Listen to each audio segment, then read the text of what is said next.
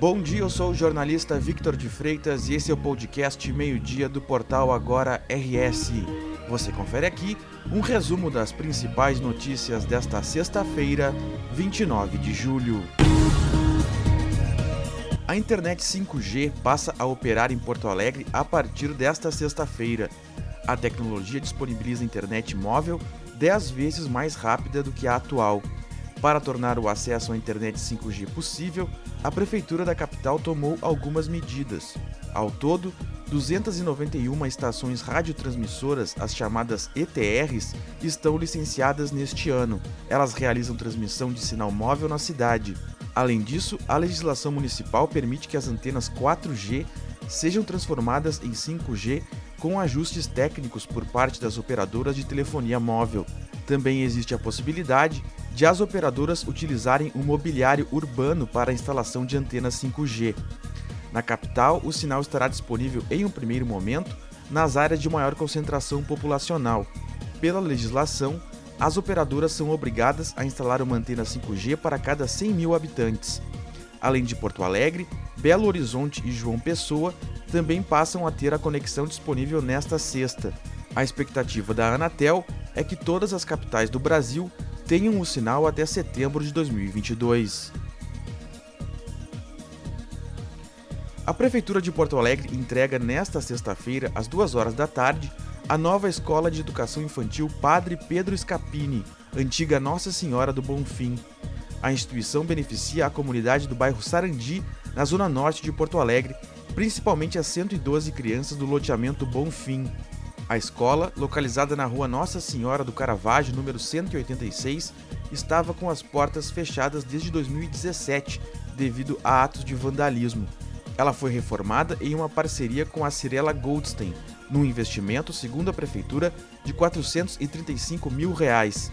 O período de inscrição na comunidade foi aberto na primeira semana de julho e houve o preenchimento das 112 vagas para educação infantil a Rede Calábria vai fazer a gestão administrativa da escola, que atende crianças de 0 a 5 anos, do berçário 1 até o Jardim B.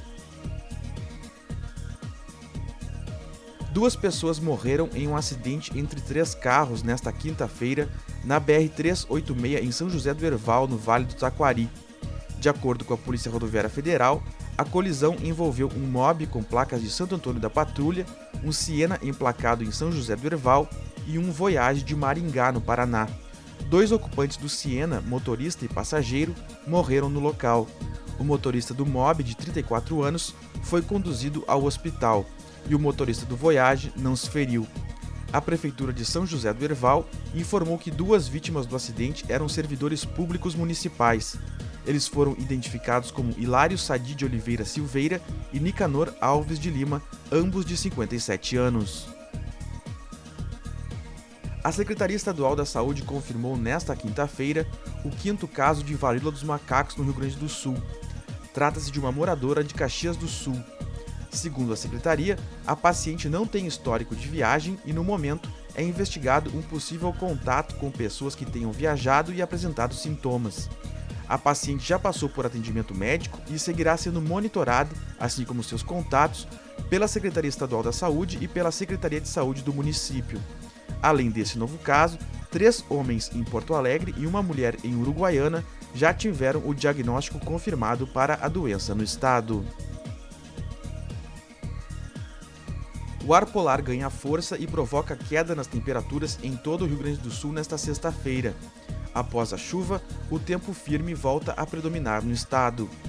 Desde a madrugada, houve registro de rajadas de vento entre 40 e 60 km por hora na região central, serra, região metropolitana e região norte. No litoral, o vento chegou a 80 km por hora. Ainda na noite de quinta-feira, em Osório, no litoral norte, uma rajada de vento arrancou a cobertura de um posto de combustíveis localizado entre a RS 030 e a BR 101. Ninguém ficou ferido, assim como nenhum veículo foi atingido.